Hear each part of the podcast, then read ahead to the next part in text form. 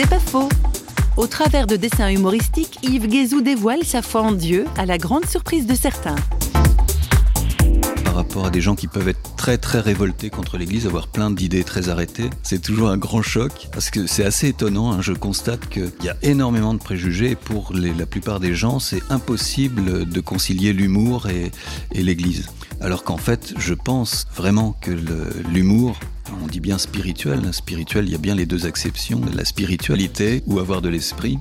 Et je pense que justement l'Esprit Saint est le premier à avoir énormément d'esprit. Du coup, euh, faire découvrir ça, le rire aidant, on peut euh, après aller beaucoup plus loin dans, l'échange, parler de tous les sujets qui fâchent, qui fâcheraient d'habitude, mais comme il y a l'humour, il y a une connivence qui s'est installée, et donc on peut avoir des conversations très agréables et très profondes.